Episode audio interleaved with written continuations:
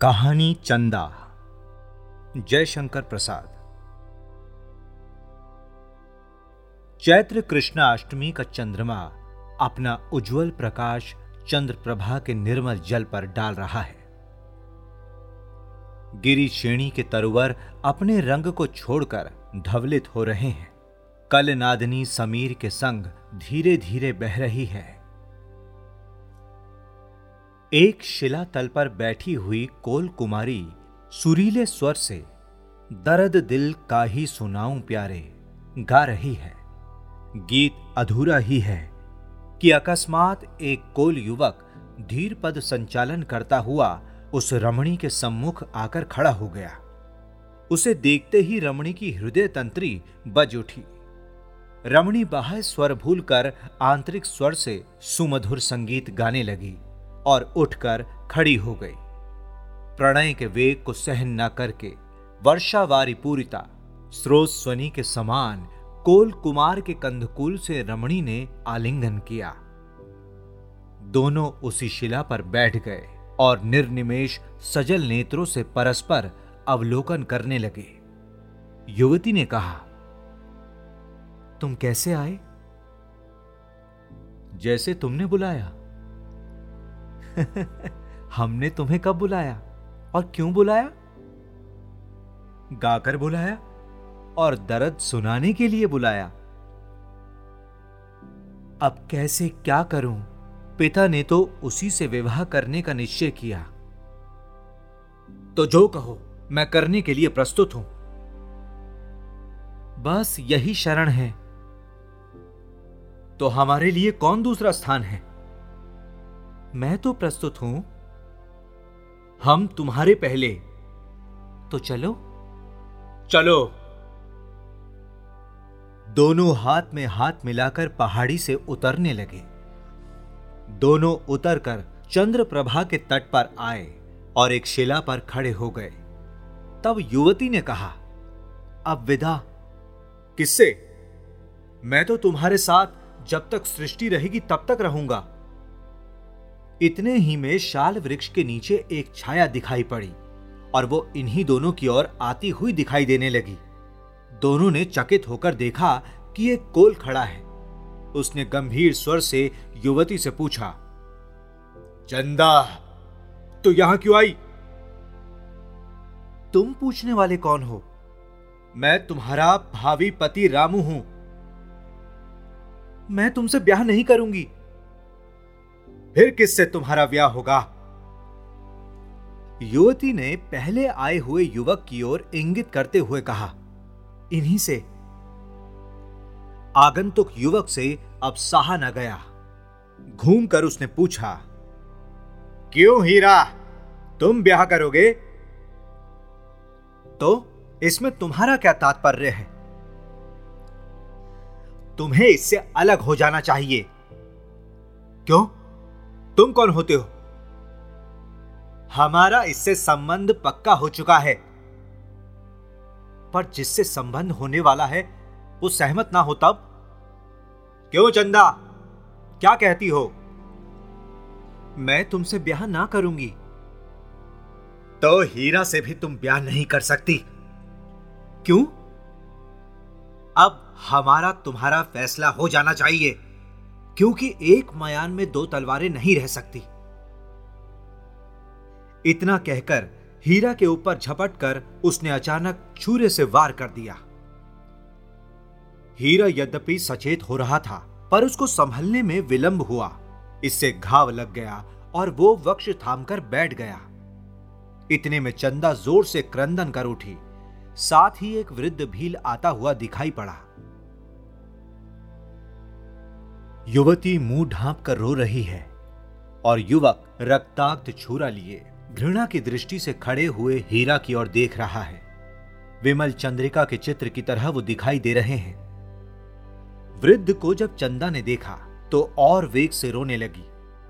उस दृश्य को देखते ही वृद्ध कोलपति सब बात समझ गया और रामू के समीप जाकर छुरा उसके हाथ से ले लिया और आज्ञा के स्वर में कहा तुम दोनों हीरा को उठाकर नदी के समीप ले चलो। इतना कहकर वृद्ध उन सबों के साथ आकर नदी तट पर जल के समीप खड़ा हो गया।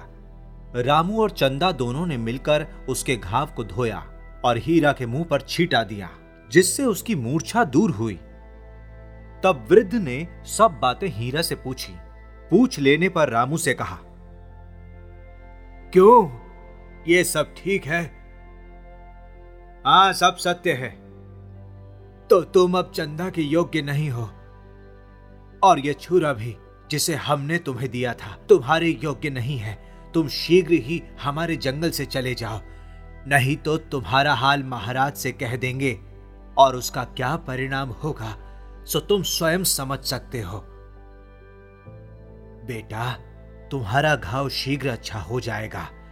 घबराना नहीं, चंदा तुम्हारी ही होगी। ये सुनकर चंदा और हीरा का मुख प्रसन्नता से चमकने लगा। पर हीरा ने लेटे ही लेटे हाथ जोड़कर कहा, पिता, एक बात कहनी है, यदि आपकी आज्ञा हो। हम समझ गए बेटा। रामू विश्वासघाती है। नहीं पिता, अब वो ऐसा कार्य नहीं करेगा। आप क्षमा करेंगे, मैं ऐसी ही आशा करता हूँ। जैसी तुम्हारी इच्छा। कुछ दिनों के बाद जब हीरा अच्छी प्रकार से आरोग्य हो गया, तब उसका ब्याह चंदा से हो गया।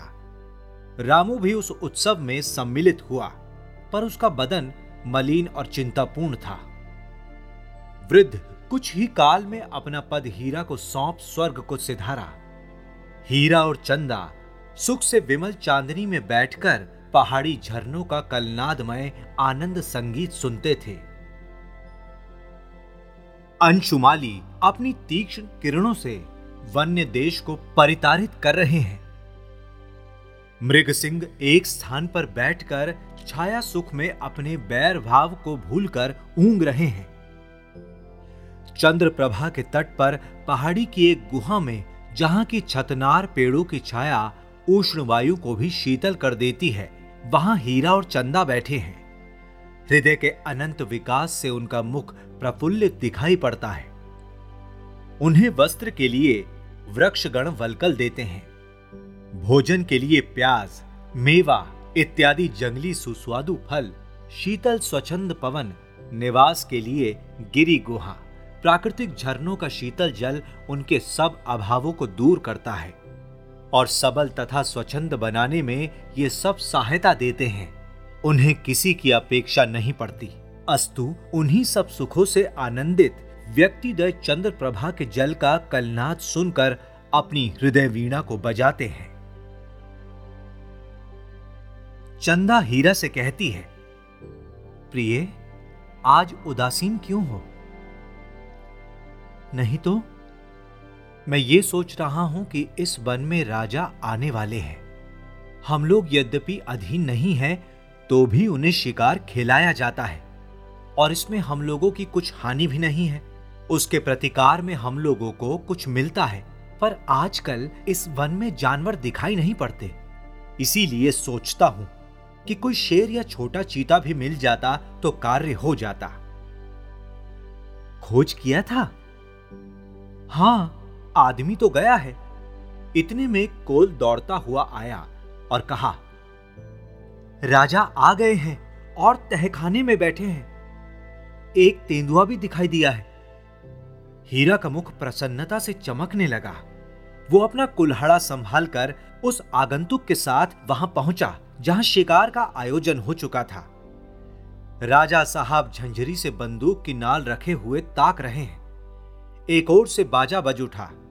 एक चीता भागता हुआ सामने से निकला। राजा साहब ने उस पर वार किया। गोली लगी, पर चमड़े को छेदती हुई पार हो गई। इससे वो जानवर भागकर निकल गया। अब तो राजा साहब बहुत ही दुखित हुए। हीरा को बुलाकर कहा, क्यों जी? ये जानवर नहीं मिलेगा? उस वीर कोल ने कहा, क्यों नहीं? इतना कहकर वो उसी ओर चला। झाड़ी में जहाँ वो चीता घाव से व्याकुल बैठा था, वहाँ पहुंचकर उसने देखना आरंभ किया। क्रोध से भरा हुआ चीता उस कोल युवक को देखते ही झपटा। युवक असावधानी के कारण बार ना कर सका। पर दोनों हाथों से उस भयानक जंतु की गर्दन को पकड़ लिया और उसने भी इसके कंधे पर अपने दोनों पंजों को जमा दिया। दोनों में बल प्रयोग होने लगा। थोड़ी देर में दोनों ज़मीन पर लेट गए। यह बात राजा साहब को विदित हुई। उन्होंने उसकी मदद के लिए कोलो को जाने की आज्ञा दी। रामू उस अवसर पर था। उसने सबके पहले जाने के लिए पैर बढ़ाया और चला। वहाँ जब पहुँचा तो उस दृश्य को देखकर घबरा गया और हीरा से कहा, हाथ ढीला कर, जब ये छोड़ने लगे, तब गोली मारूं। नहीं तो संभव है कि तुम ही को लग जाए। नहीं नहीं, तुम गोली मारो। अरे, तुम छोड़ो तो मैं वार करूँ। नहीं यह अच्छा नहीं होगा। तुम उसे छोड़ो मैं अभी मारता हूँ।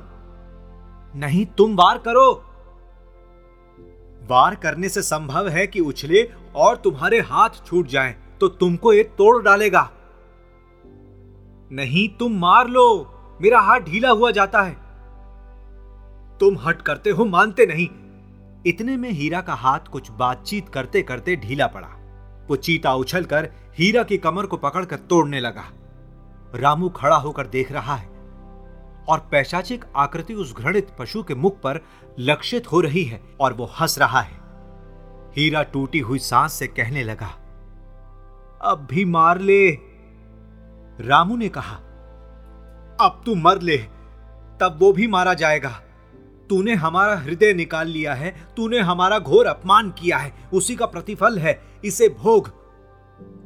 हीरा को चीता खाए डालता है, पर उसने कहा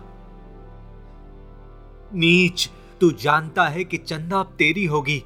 कभी नहीं, तू नीच है। इस चीते से भी भयंकर जानवर है। रामू ने पैशाचिक हँसी हंसकर कहा चंदा अब तेरी तो नहीं है, अब वो चाहे जिसकी हो। हीरा ने टूटी हुई आवाज़ से कहा, तुझे इस विश्वासघात का फल शीघ्र मिलेगा, और चंदा फिर हमसे मिलेगी। चंदा प्यारी चंदा। इतना उसके मुख से निकला ही था कि चीते ने उसका सिर दांतों तले दबा दिया। रामू देखकर पैशाचिक हँसी हंस रहा था। हीरा के समाप्त हो जाने पर रामू लौट आया और झूठी बातें बनाकर राजा से कहा कि उसको हमारे जाने के पहले ही चीते ने मार दिया। राजा बहुत दुखी हुए और जंगल की सरदारी रामू को मिली। बसंत की राका चारों ओर अनूठा दृश्य दिखा रही है। चंद्रमा नामालूम किस लक्ष्य की ओर दौड़ा चला जा रहा है। कुछ पूछने से भी नहीं बताता। कुटच की कली का परिमल लिए पवन भी नामालूम कहाँ दौड़ रहा है, उसका भी कुछ समझ नहीं पड़ता। उसी तरह चंद्र प्रभा के तीर पर बैठी हुई कोल कुमारी का कोमल कंठ स्वर भी किस धुन में है, नहीं ज्ञात होता। अकस्मात गोली की आवाज़ ने उसे चौंका दिया। गाने के समय जो उसका मुख उद्वेग और करुणा से पूर्ण दिखाई पड़ता था, वो घृणा और क्रोध से रंजित हो गया और वो उठकर पुच्छ मर्दिता सिंघनी के समान तनकर खड़ी हो गई और उसने धीरे से कहा, यही समय है। ज्ञात होता है राजा इस समय शिकार खेलने पुनः आ गए हैं। बस वो अपने वस्त्र को ठीक करके कोल बालक बन गई और कमर में से एक चमचमाता हुआ छुरा निकालकर चूमा। वो चांदनी में चमकने लगा। फिर वो कहने लगी, यद्यपि तुमने हीरा का रक्तपात कर लिया है, लेकिन पिता ने रामू से तुम्हें ले लिया है। अब तुम हमारे साथ में हो, तुम्हें आज रामू का भी खून पीना होगा। इतना कहकर वो गोली के शब्द की ओर लक्ष्य करके चली। देखा कि तहखाने में राजा साहब बैठे हैं। शेर को गोली लग चुकी है और वो भाग गया है। उसका पता नहीं लग रहा है। रामू सरदार है, अतएव उसको खोजने के लिए आज्ञा हुई। वो शीघ्र ही सन्नत हुआ। राजा ने कहा, कोई साथी लेते जाओ।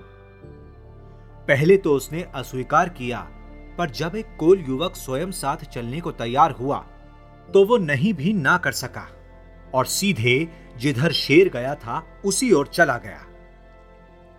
कोल बालक भी उसके पीछे है। वहाँ घाव से व्याकुल शेर चिंगाड़ रहा है। इसने जाते ही ललकारा। उसने तत्काल ही निकलकर वार किया। रामू कम साहसी नहीं था। उसने उसके खुले मुँह में निर्भीक होकर बंदूक की नाल डाल दी, पर उसके जरा सा मुँह घुमा लेने से गोली चमड़ा छेद कर पार निकल गई और शेर ने क्रुद्ध होकर दांत से बंदूक की नाल दबा ली। अब दोनों एक दूसरे को ढकेलने लगे, पर कोल बालक चुपचाप खड़ा है।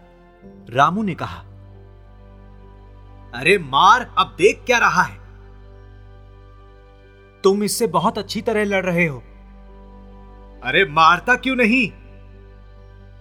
इसी तरह शायद हीरा से भी लड़ाई हुई थी। क्या तुम नहीं लड़ सकते? कौन? चंदा? तुम हो।